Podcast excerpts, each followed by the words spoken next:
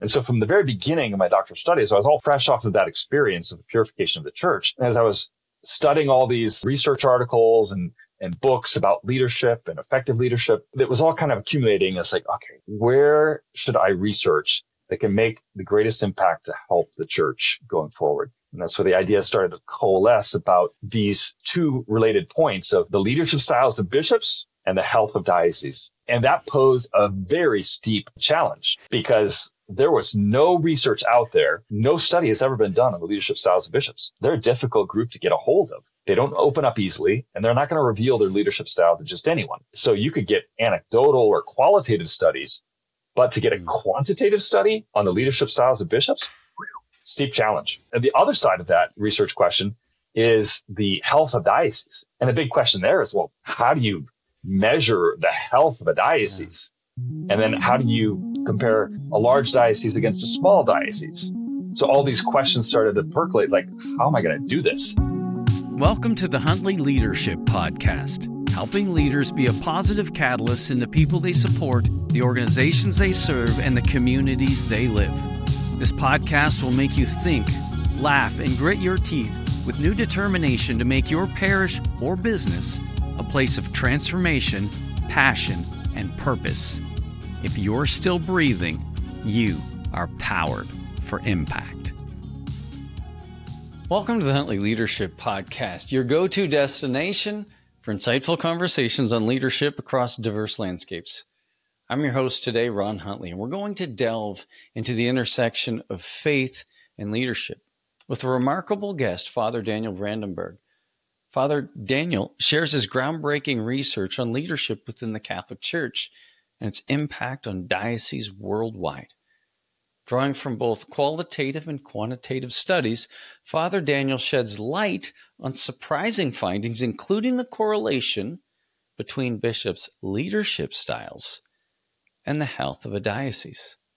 He uncovers the importance of intentionality in fostering vocations and even touches on an unexpected connection between marriage rates and diocesan vitality. But it doesn't stop there. Father Daniel delves into the surveys of bishops, revealing both commendable qualities and areas for growth. He advocates for enhanced leadership formation for priests and offers insights on the navigating the complexities of leadership in larger dioceses. So join us as we embark on this enlightening journey with Father Daniel, exploring the transformative power of leadership within the church. And remember, Please subscribe to our YouTube channel and head over to our website to stay connected for more thought provoking discussions on leadership. Hello, everybody. Welcome back to the Huntley Leadership Podcast. If you're here for the first time, I think you're going to really enjoy today's show. Uh, with me today is my guest, Daniel Brandenburg. And he's done some interesting research that we wanted to share with you, particularly along leadership and diocese. So, Father Daniel, welcome to the show. Thanks, Ron. It's great to be with you. so let me ask you, what prompted you to do further studies and why this topic? T- tell us a little bit about that. Oh, you're probing deeply here, Ron. well, I'll, I'll, be honest, as I always am. Uh, there kind of three. There's three three reasons why I dove into this research uh, on okay. uh, organizational health uh, applied to the church and diocese and the leadership of bishops. The first one was eminently practical.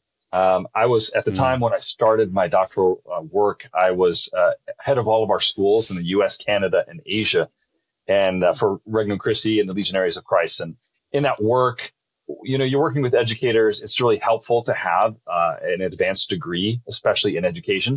So it was functional. You know, I, I, was I already had you know the two licentiate degrees in philosophy and theology in my uh, studies for the priesthood. So I figured I'll go ahead and get a doctorate in education. That'll give me some cachet working with educators. So that was the first reason. The second reason, I will confess, was just pride, a little bit of vanity. and I told you I was going to be honest. You know, it sounds cool to have like a PhD after your name or EDD in my case. Uh, and so there's a little bit of human pride that comes into it, I think. Uh, and I think anyone who's honest with themselves when they're doing that, there's probably a little bit of that mixed in. It wasn't my right. primary motive, and I certainly worked to purify my intention, but that was a secondary mm. motive. Uh, and I think the most important motive for me uh, in all of this, Ron, was I, I love the church. I love Christ. And I want to help the church to be more effective in carrying out its mission because it's literally life or death, eternal life or eternal death. And, and so if I can in any way, shape or form advance just a little bit the, the effectiveness of the church in carrying out its mission, blessed be God. And that's really Amen. why I poured myself into this, these uh, doctoral studies and my doctoral dissertation. Love it. And I love your honesty. And I love the fact that it's like, yeah, and I worked hard to purify my motives. Like, it's like, yeah, way to go. Like, good yes. on you. Well, you're kind of naturally purified of that because the, the work to, to get a doctorate is actually, it was tougher than I expected at the beginning. And I've right, been through sure. studies my whole life, but uh, I, I, was uh, pleasantly surprised because I like a challenge. But going yes. through areas of study that I hadn't done anything before, like statistics and you know, yeah. uh, all those areas which were new for me uh, was great. Uh, but it forced me to say, do I really want to do this? Because there were some of my cohort members who dropped out of the program because yes, it, it was tough. Yeah. Yeah. Well, congratulations for finishing. I look forward to it. But you said, you know, I, I love the church. I love its mission, and, and I want to help the, the church be more effective at carrying out its mission. What is the church's mission in in your? What would you say the church's mission is? Very simply, it's to bring people to eternal life with God forever. And in order mm. to do that, we have to know Jesus Christ, know his love, experience his love, and accept his salvific uh, grace in our lives. And so Amen. without bringing people to an encounter with Jesus Christ, the church mm. can't complete its mission. And that mm. goes, goes beyond sometimes what we can talk about just as statistics from a like baptism or people going to the sacraments it goes deeper mm than that because it's the encounter with God's love. It's accepting yes. Christ as one's savior in one's own own life and, and following yeah. him.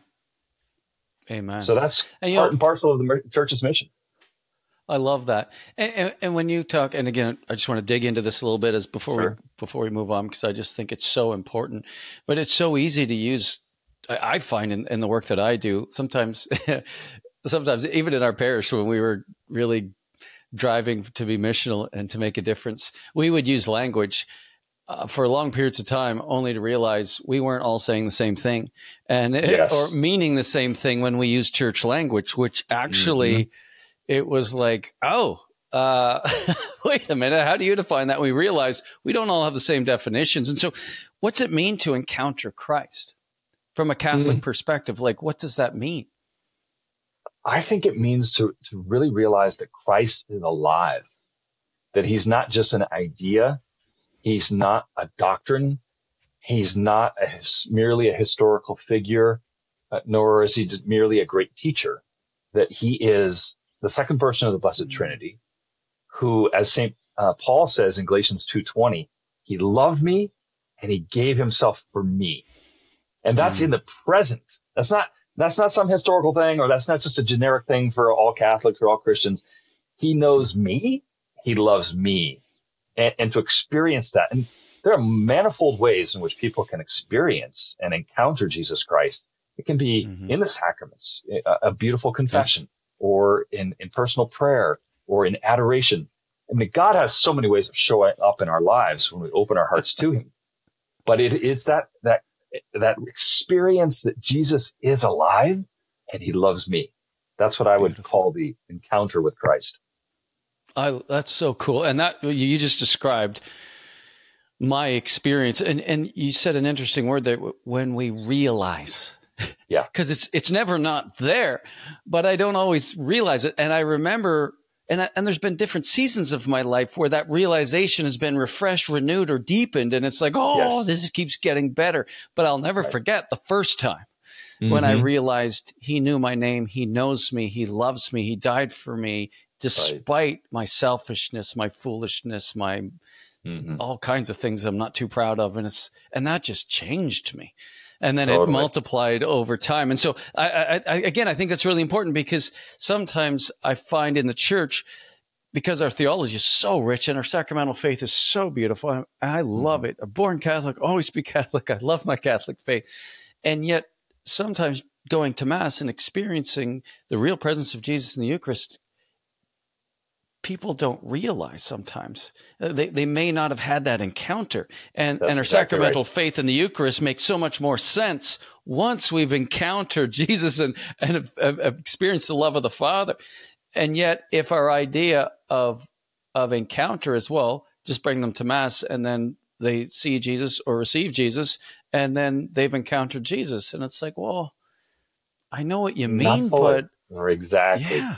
I explain it to some, sometimes to people, Ron, in this way that you know our Catholic faith is like a treasure chest of, Mhm. of traditions and liturgy and doctrines and all kinds of beautiful things that lead to a fullness of life. But it's locked, and there's a Mhm. key, and the key is Jesus.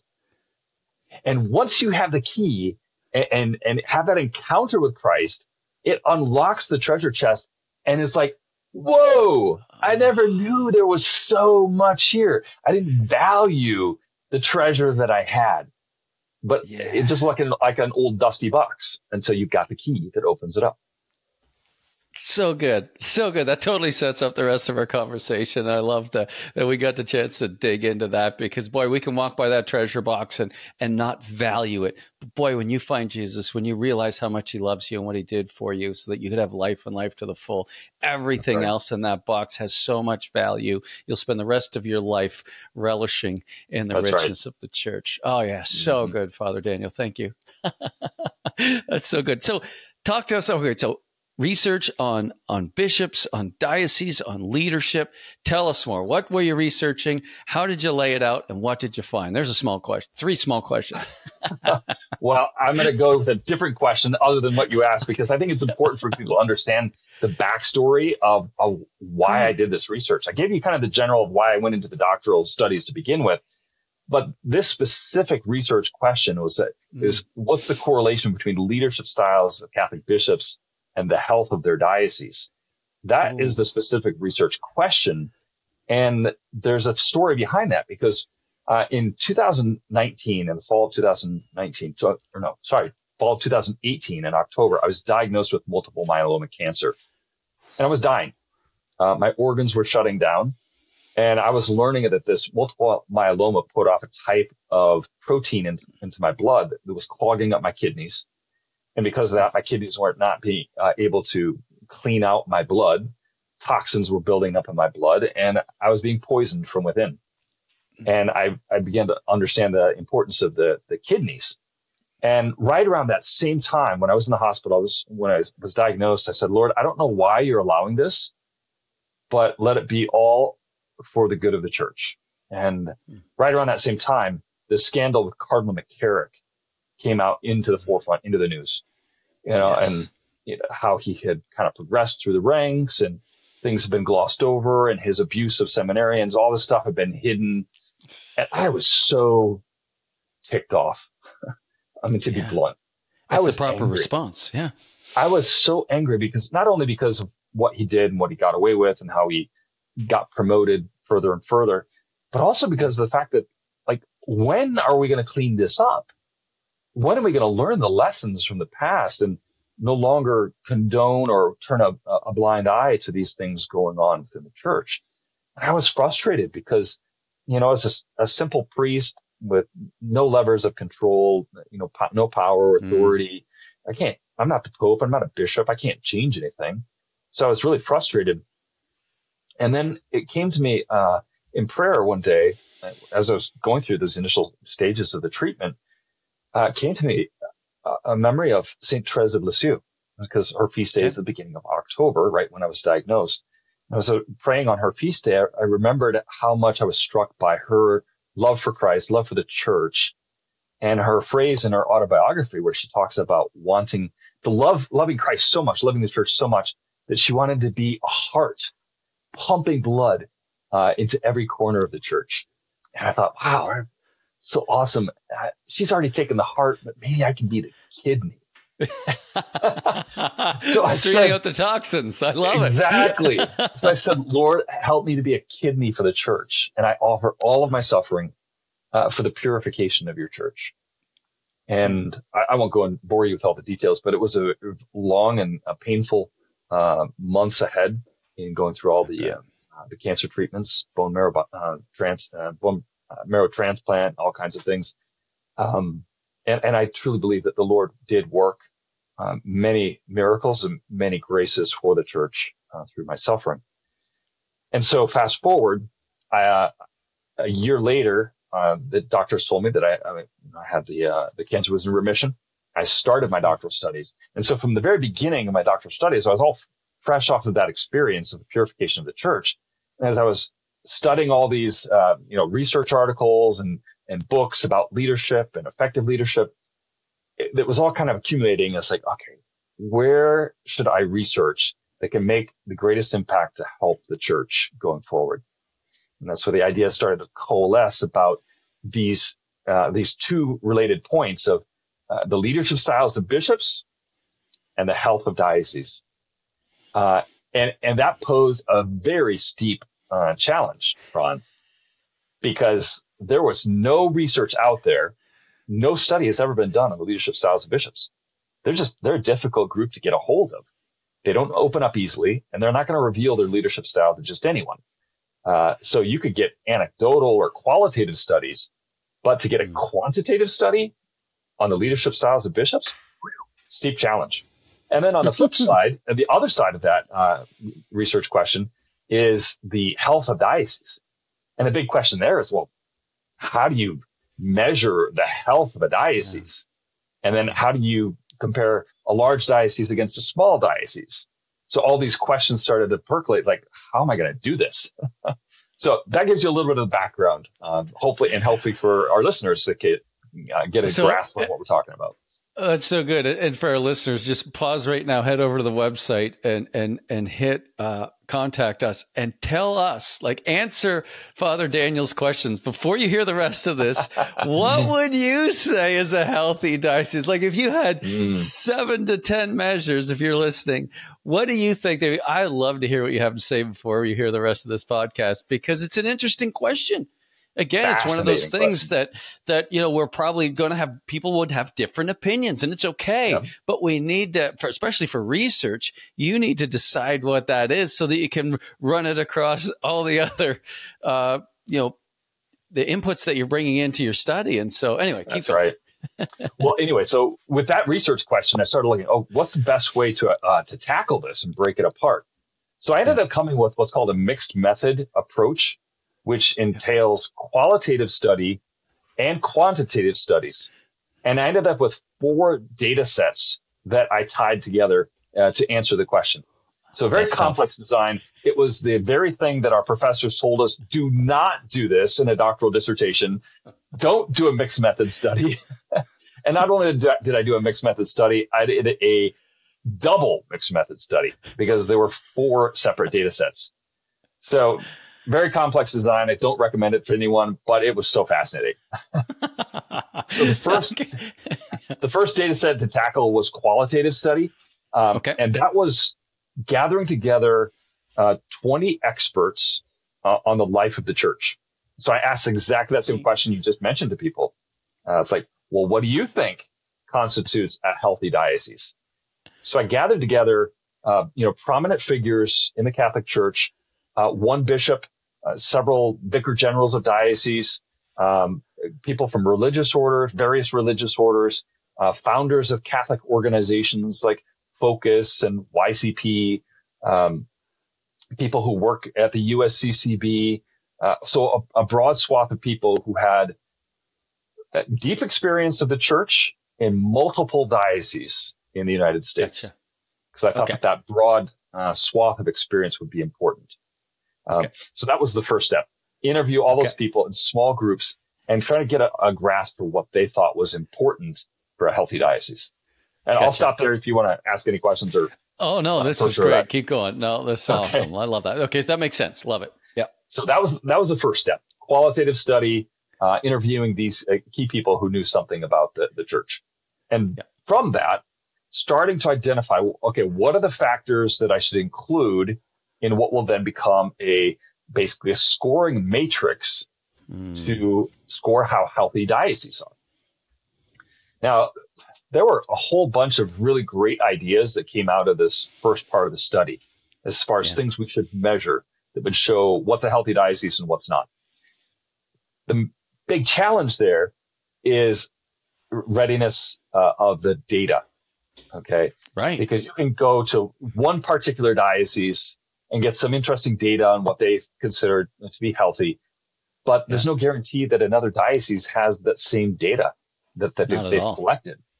And so it presents immediately a very big problem if you want to look at all the different ideas that they had and see where could I pull data from that would be viable across all these different dioceses. Right. So with that, I, and well, then there was a second step in that too, because uh, okay. uh, I had to do some validation of the factors. So I ended up selecting 12 different factors that I thought would be significant. There was data uh, nationally available across all the different dioceses. And most of those data points came from the official Catholic directory.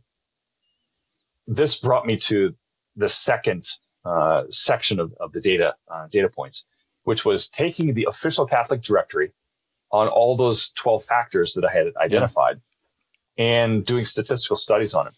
Make sure mm-hmm. that there was no collinearity, which for us statistical nerds out there, they know what that means. Uh, I had no idea what it meant until I did, uh, you know, all my, my, my studies and uh, several classes on statistics so I could do this work. Uh, but I had to make sure that basically there was no confounding factors. They weren't overlaid so much that they would okay. be like uh, duplicating each other. And in okay. fact, I did find two of the factors that had a problem of collinearity. As soon as I backed one of those out, that took care of the problem. So, but that brought me down to 11 factors instead of 12. Okay. So made it simple. Uh, so then I took uh, those 11 factors and scored every diocese in the United States from the year 2000 to the year 2020. Uh, and started to discover all kinds of fascinating things because you know, I was looking at these 11 factors. And let, let me tell you some of those uh, factors because I'm sure that was That'd your next awesome. question. Yeah, yeah, I can't wait to hear it. I'm sure everybody who's listening go, what are the factors? yeah, yeah, exactly. so they are baptisms, first communions, uh, confirmations, marriages, uh, funerals, uh, number of Catholic seminarians, number of ordinations to the priesthood, um, the number of students in Catholic schools, um, it, and then number of students in uh, religious education. And then the final factor was a financial accountability score uh, that comes from another organization. So those were the 11 factors. So when you when say started, when you say financial accountability, that's not mm-hmm. that's different than finances in terms Correct. of what the how much money is coming in. Exactly. Hmm. So the financial accountability is uh, it comes from an organization called oh gosh I just blanked on the name. Um, it's in my doctoral research. Um, Voice of the Faithful, which okay. is not a group that's known for its conservative leanings. It tend to be a little pressure group to put, exert pressure on the bishops to change things in a in, in a certain line but their study on financial accountability was actually really, really well done. Uh, it's very objective, and it goes by a study of each diocese's uh, own website, and they're clearly identified factors. It's a matrix measure where they look at all different factors, and they, the, uh, a, a, diocese which does really well can get a score of 100, mm-hmm. Uh, and all the way down to I think the lowest score this past year was around 25.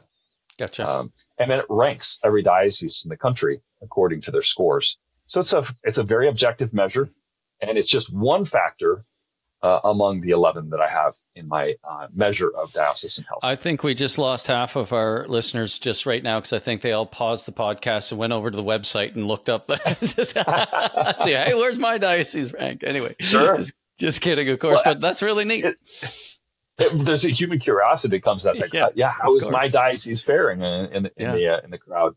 Uh, and that's why I think the measure has a real value because what they've done is by creating a public measure, it's created accountability for the bishops sure. from a, third party who are looking objectively at what are the criteria and uh, and all the criteria are public. And then they provide best practices to dioceses for things, something, something as simple as does the diocese, do the parishes have to use collection uh, envelopes that are tamper proof and that have two people present to count the collection. Right. Because unfortunately, there's a lot of fraud that goes on uh, in count, uh, counting the money from church collections. Mm-hmm. and people get sticky fingers. And so, best practice for financial accountability is having those uh, tamper-proof bags in place. Right. So that's one of the factors that they look at, among many others. Right. Um, yeah. Love so, it. Okay, so you have so your eleven factors. Mm-hmm. Where do you go from there? What did you do? So with that, oh. then I, I, I looked at every diocese for that twenty-year period, and gave a, a, a ranked score to every diocese. Okay. So they could score points based on every one of those 11 factors in each year, and they're all relative to the other diocese. Now, I, I do have to mention a very important point here. I've heard ad nauseum in the past that, oh, we can't compare a big diocese like Los Angeles against a little diocese like Stockton. They, they may both be in California, but there's just, it's, it's a world of difference between them. And there's some truth to that. But an easy way to get rid of that difference, or at least to approximate a little bit more closely, is to divide each one of these factors by the Catholic population. Uh-huh. So then what you end up with is a, a ratio which compares apples to apples.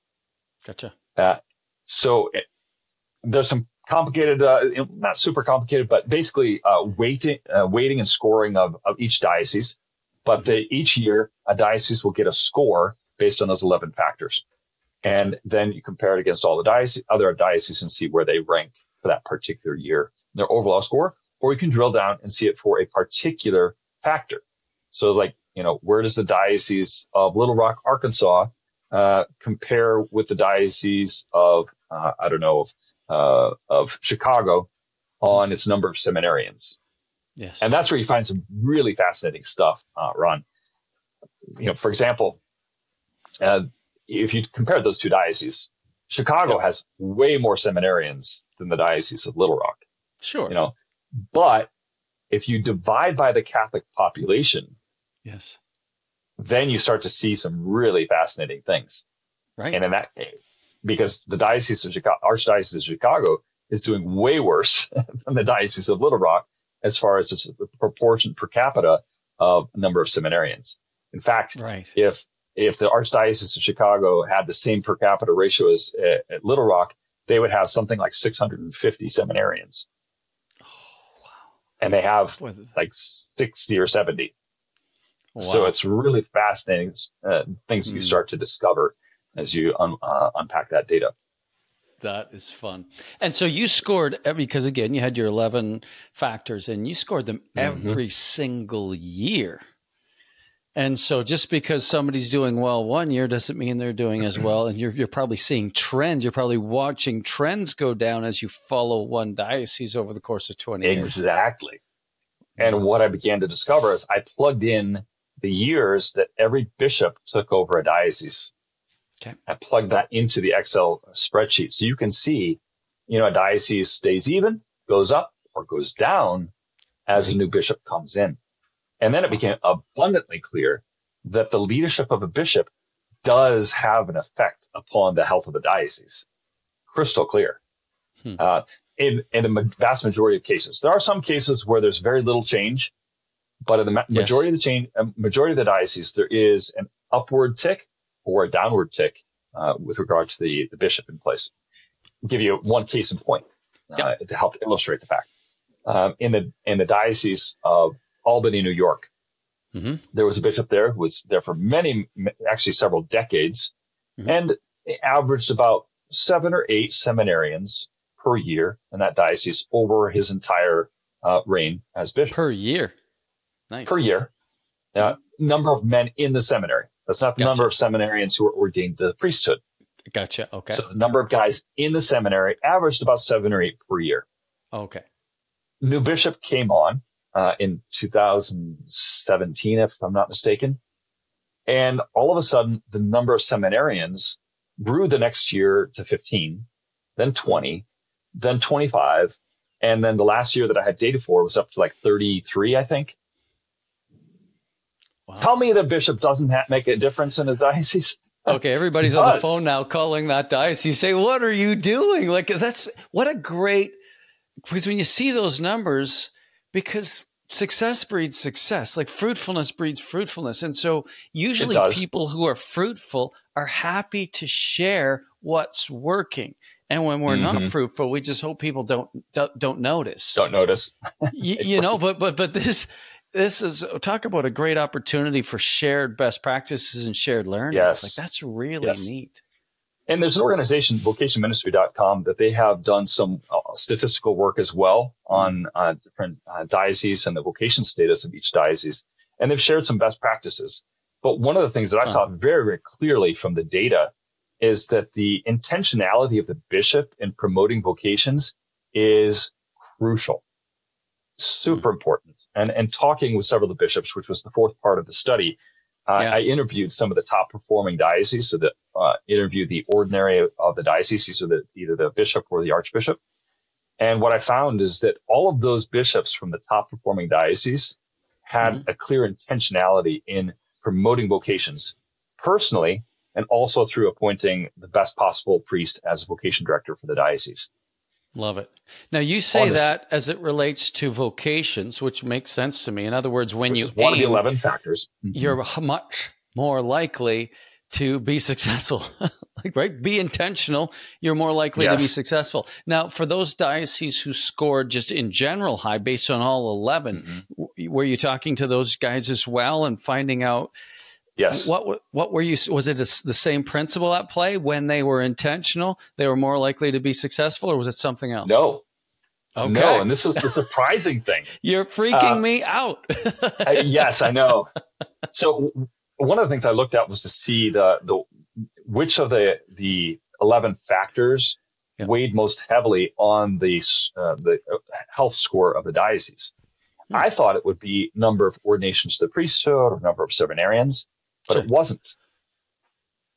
Very surprising.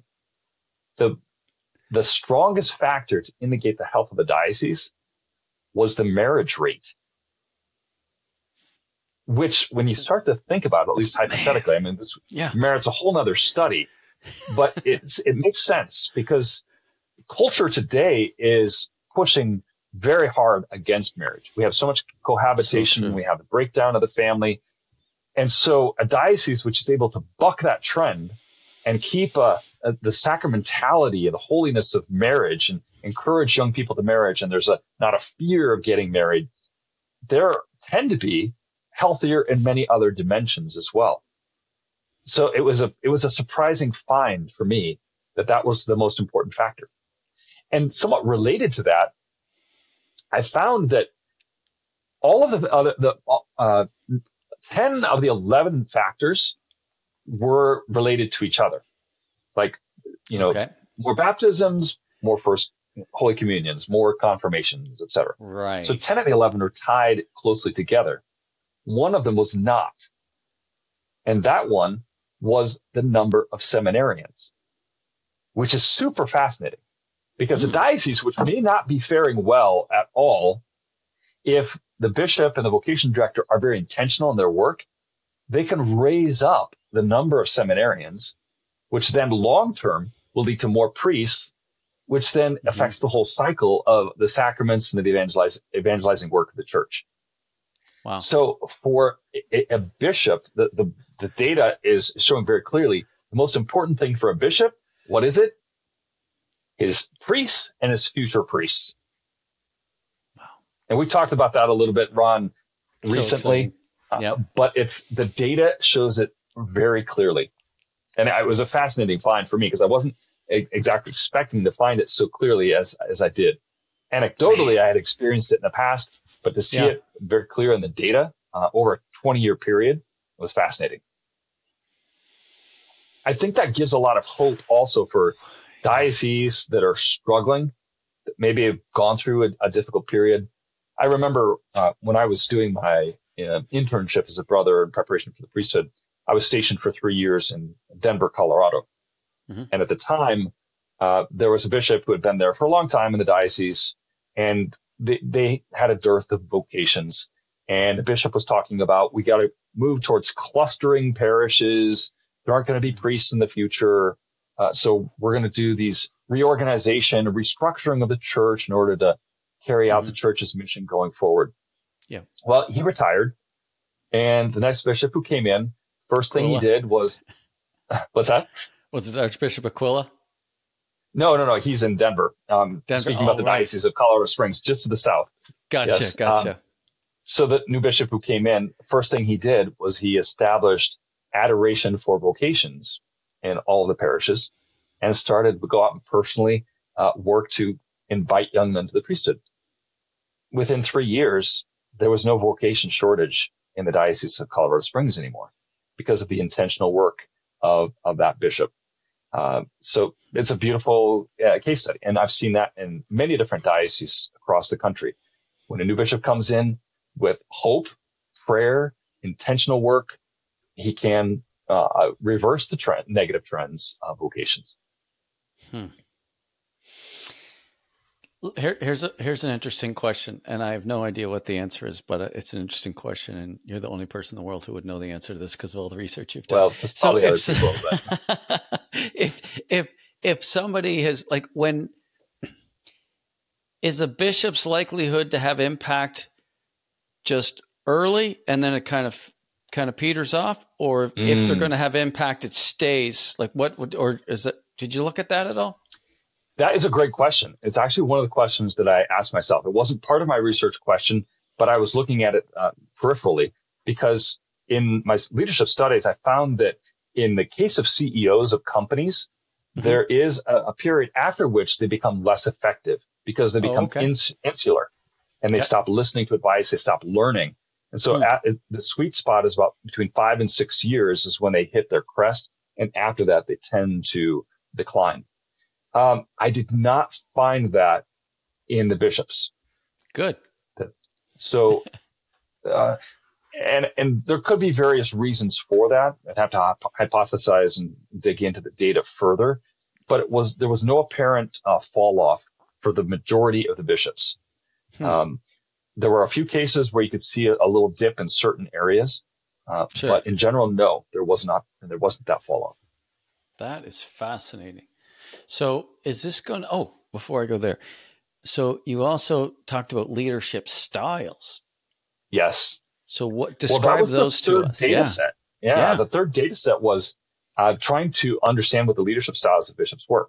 Yeah. And for this part of the, the study, uh, gosh, I racked my brain and actually talked uh, extensively with Archbishop Dennis Schnurr of Cincinnati. He's a good friend. He's also from Iowa. We uh, Yeah. we grew up in the same diocese in Iowa. Uh, he's obviously older than I am, but he's a phenomenal archbishop. He's actually Yeah. made the cut for one of the top performing dioceses in the country. And I, I spoke with him and asked him, Archbishop, how am I going to get the bishops uh, to actually answer a survey that I sent to them? Yeah. And so he agreed to write a cover letter, uh, which then I sent to every ordinary in the country. So those are the, the head bishop of every di- uh, of the 177 dioceses in the United States. There were a couple Yes. vacant dioceses at the time. Yep. Uh, and with his introduction letter, um, I got a decent response rate from the bishops, about 30, 32, 33% of the bishops. So around uh, 51 bishops, if I'm not mistaken, uh, answered the survey.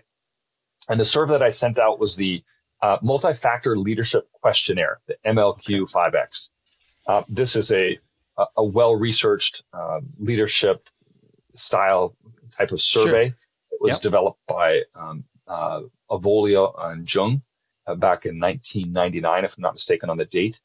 And it's been used with millions of people across the world, which gives a, a huge value because I didn't have to create a new survey and I could benchmark it against other industries and then compare, okay, where do the bishops Hmm. uh, fall on this, this, this particular aspect of their leadership as compared with uh, other leaders in other industries. So that How was many fascinating. How many leadership styles are there in that particular um, body of work? The MLQ5X uh, brings a, a, a spectrum uh, that it goes from laissez-faire to transactional to transformational. So those are the three uh, leadership styles that it uh, basically shows where a person falls. Uh, Hmm. Laissez-faire is, of course, you know, hands off. It's really the abdication of leadership. Uh, transactional is more like, you know, you scratch my back, I'll scratch yours. You know, do what you're you're told, and I'll pay you your your your your your salary. Your Um, wages, yeah. So it's yeah, yeah, you're doing a job. Whereas transformational is a leadership style which draws out the best of people, uh, draws out Mm. a sense of engagement in the mission, and it's correlated with all the best outcomes in leadership. Okay. And now, transactional and transformational are not opposed to each other because sure. there needs to be a certain justice. You need to pay people mm-hmm. well. You need to treat them fairly. Uh, mm-hmm. But trans- transformational leadership goes beyond the transactional. Uh, yes. But it's not opposed to the trans uh, transactional. If that makes Got sense. it. And so, of the thirty plus bishops that you served that came back with the surveys, fifty plus. Did, oh, 50 plus. 30, Sorry. Yeah. What? Yeah. yeah. What did you see? All kinds of fascinating things. I mean, we would need a whole other podcast just to talk about that. but I'll give you, a, a, you can, anyone can uh, go ahead and uh, find my doctoral research online and they can oh, uh, pick apart themselves uh, the findings, the results, uh, some of the really fascinating things that come out. But How what do I get found, to that? Um, you can go on ProQuest and, ProQuest? and do, okay. or just do a Google search uh, on the title of the doctoral dissertation so it's called, open up the title page so you can, it's called Developing a Diocesan Vitality Index to explore leadership styles employed by U.S. Catholic bishops in top performing Latin Rite dioceses from 2000 to 2020.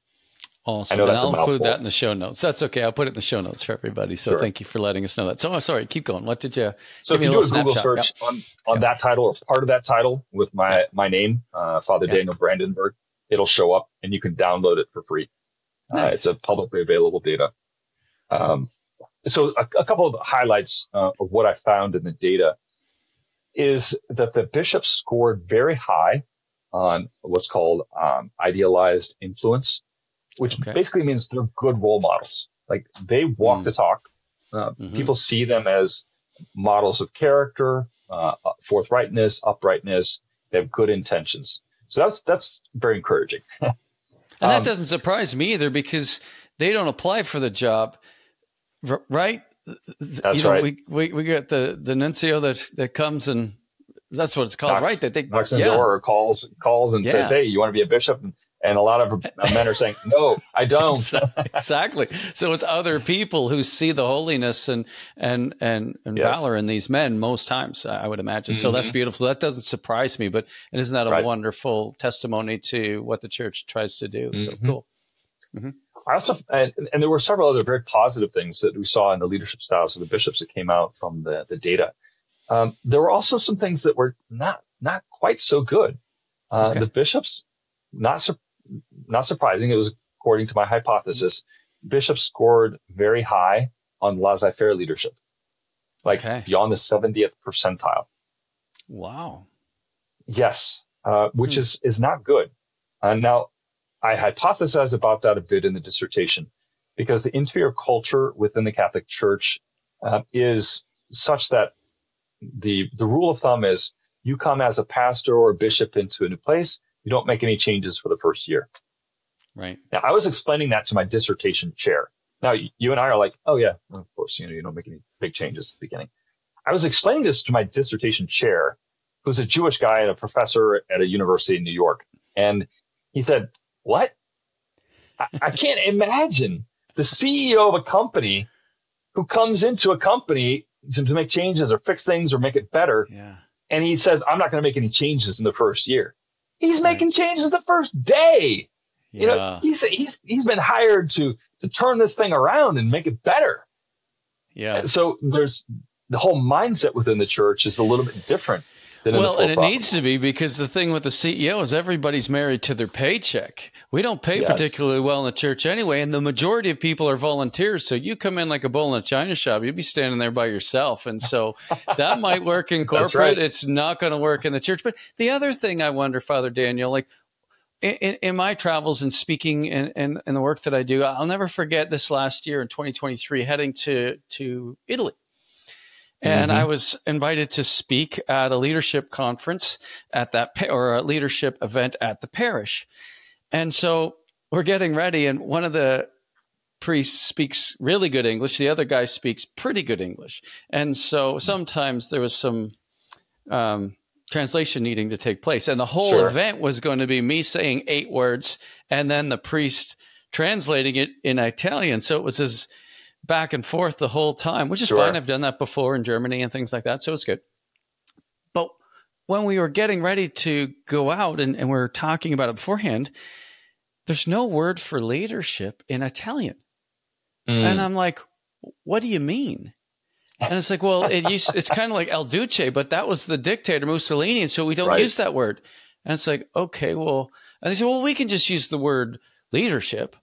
And I said, okay, well, does that work? Yeah.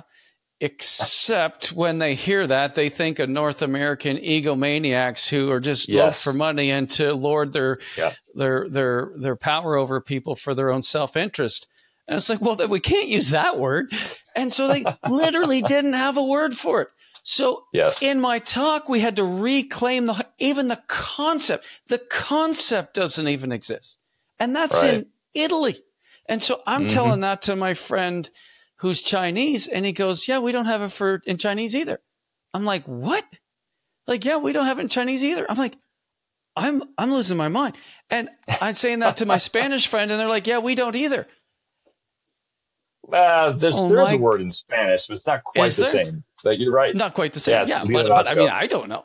But but but it just right. says to me, like in North America, we see leadership as a real uh, opportunity to grow mm-hmm. in the skill sets required to produce more fruitfulness to glorify God.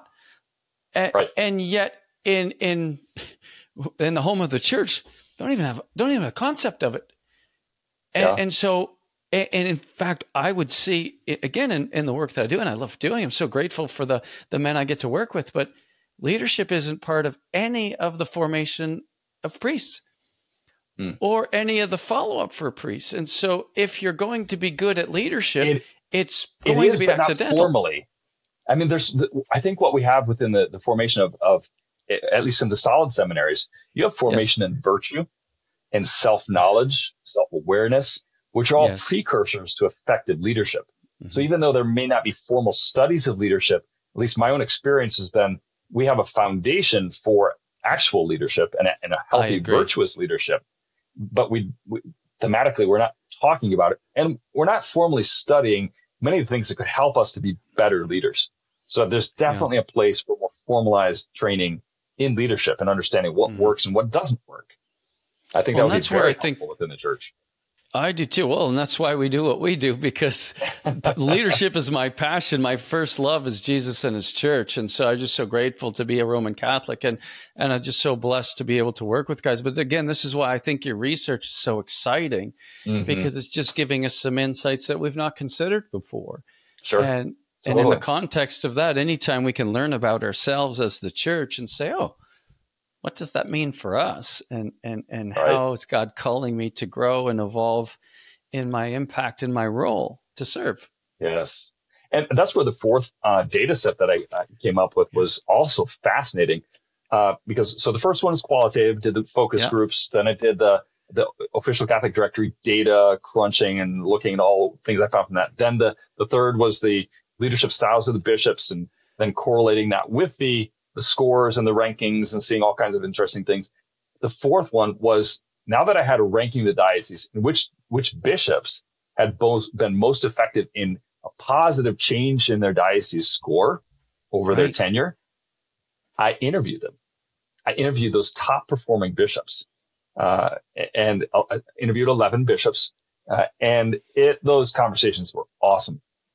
I mean, I think anyone would have loved to have been a fly on the wall in those conversations. um, they, they, were in they're they're real men of God, uh, yes. real leaders, not full of themselves, humble right. leaders and ser- mm. servant leaders in the proper sense, and transformative leaders most definitely. Uh, with a wide range of personalities. It wasn't like they were all one personality type. Uh, and so the richness of these men, you know, and for me, Ron, it, it kind of rekindled a, a hope in, in, what God is doing in the leadership within the church because I've oh. seen so many negative things. I've seen bishops who are not very effective or uh, not very good at what they do. uh, mm. but then to find all these men who are just really mm. great and holy bishops doing so much good was very encouraging for me. I bet you came out of those meetings being transformed yourself, like like you say, the hope Without and the yes, yeah, and then to take, you know, when you do a qualitative study, you you look you look at the words that the people said look at the mm. themes that they talked about. And I had a, a guide uh, that I formulated beforehand of certain questions that I asked each one of the bishops to kind of tease out a little bit. You know, how would they respond in conflict situations? How do they deal with a recalcitrant mm. priest? What were the most difficult circumstances they had to deal with as a bishop? And the bishops yeah. were they were really candid, uh, and they shared some yeah. really uh, moving stories. Um, mm. But there were mm. some elements that emerged from across the board from those 11 most effective bishops of things that they did. Like every single one of them paid close attention to his priests. Hmm. Uh, they were all personally engaged in, uh, in uh, vocation promotion.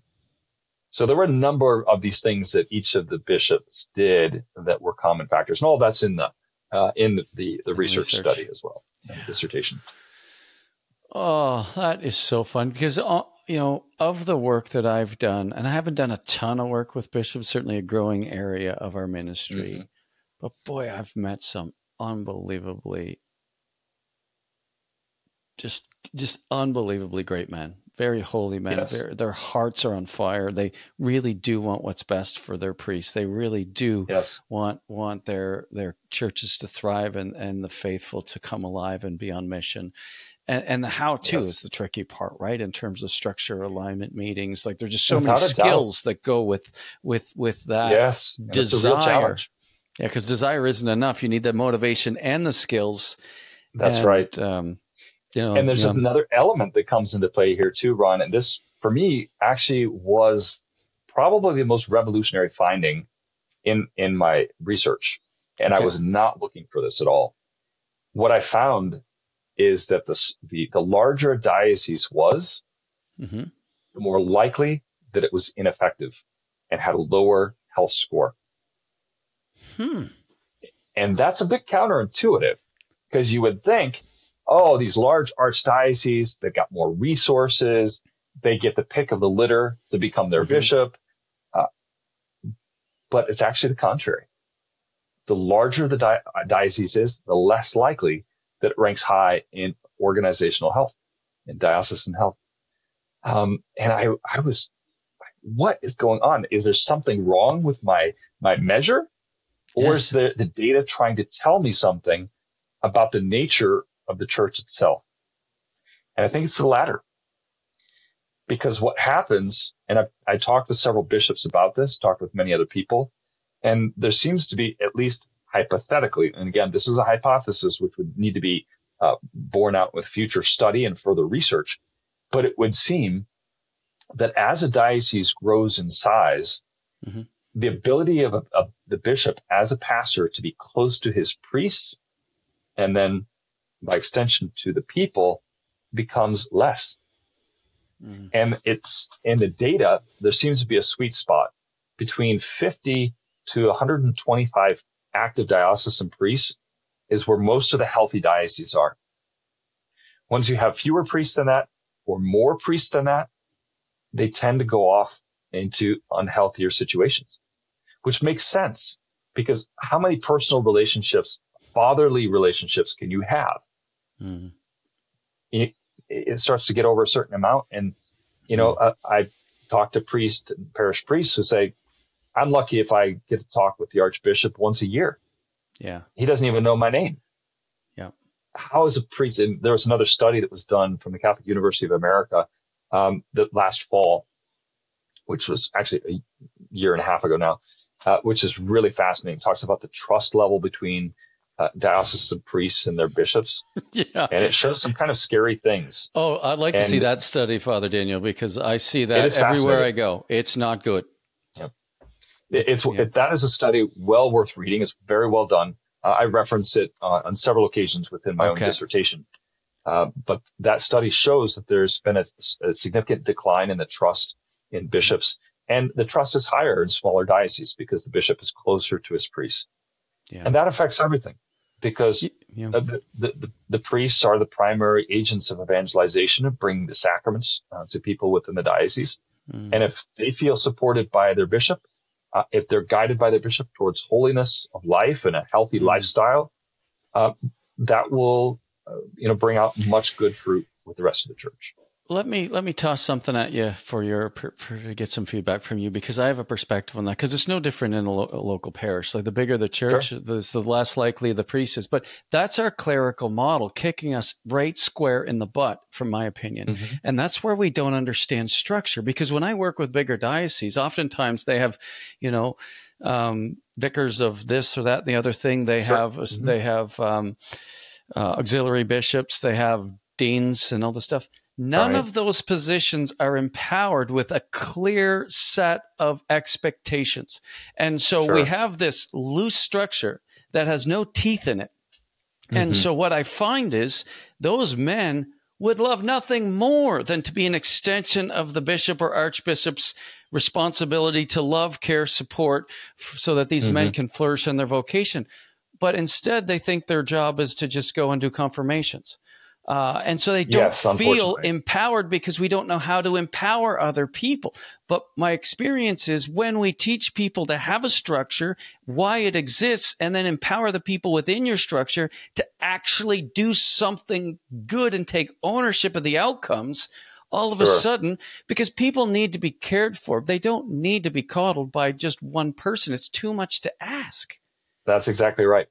And, and I think there's two ways you can do that you can have a very effective archbishop who who knows how to manage and knows how to empower people, knows how to mm-hmm. distribute the leadership.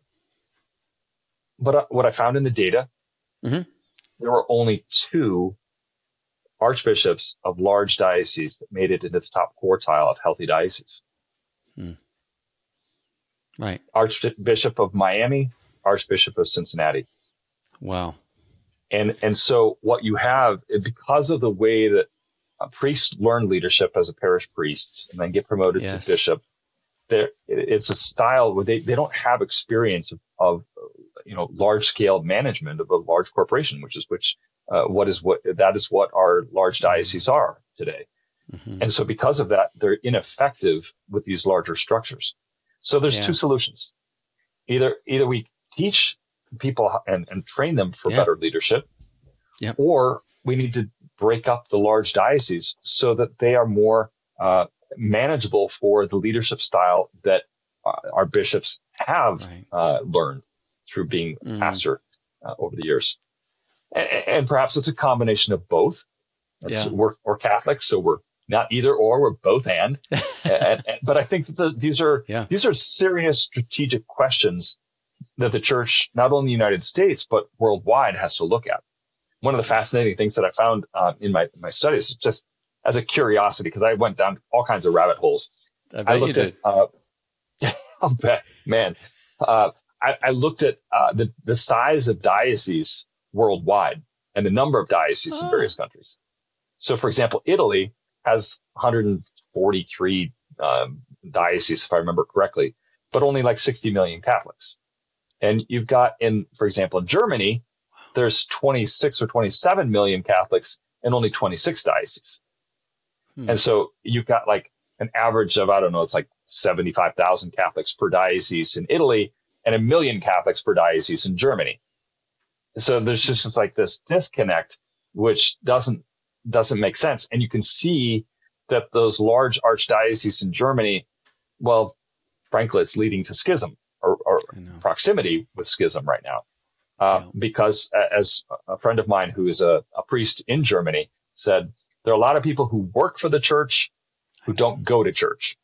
Yeah. Because it's become a large bureaucracy that's detached from what we said at the beginning, Ron, that yeah. the encounter with right. Christ, the evangelizing mission of the church.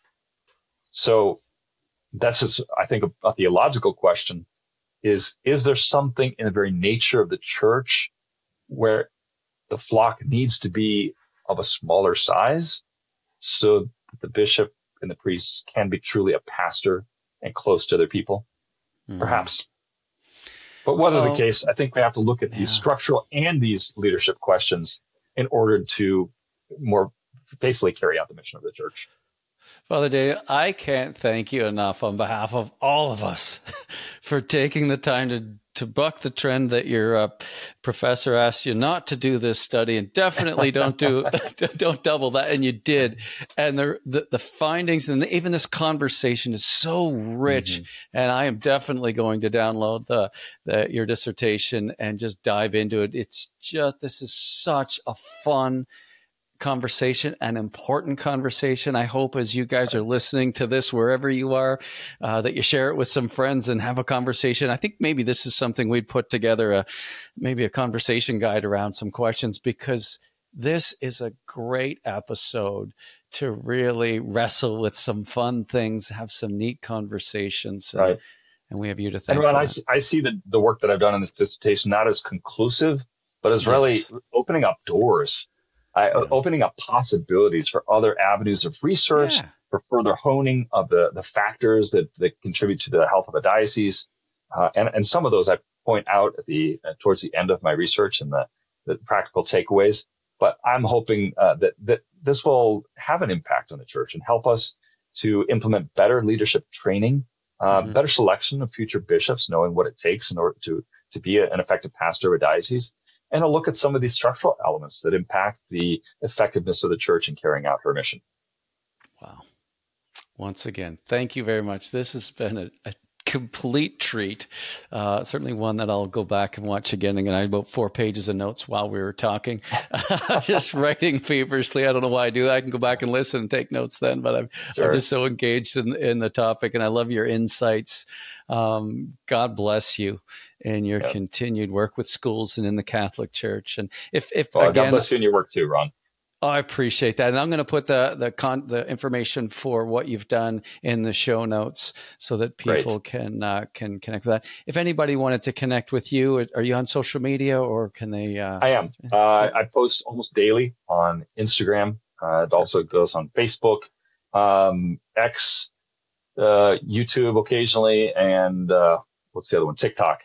Awesome. So Wow, you're you're you're active. So I will get all those links from you too, and put those all in Great. the show notes because I just really encourage you guys to follow Father Daniel and what he's doing. He just again, your love for Jesus and His church are palpable, and the work that you've done is important. So thank you.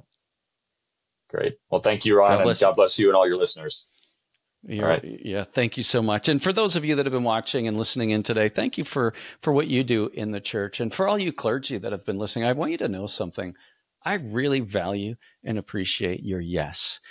Being a clergy in our culture today is not easy. And I don't think any of us has an answer as if there's only one way to do things. But here's what I know for sure you are God's A plan for your diocese or your parish and your closeness and intimacy with Christ, uh, that's where all the good things spring out. And if you need help, there's all kinds of uh, ministries like ours that have been popping up to really come alongside of you in what you're doing to help you be fruitful uh, and reach the impact that, that's in your heart for the kingdom of God. So, again, thank you. You're in our prayers, and we'll see you next time. I want to encourage you as you lead this week, be faithful to God and generous to others. See you next time, and remember, if you're still breathing, you are powered for impact.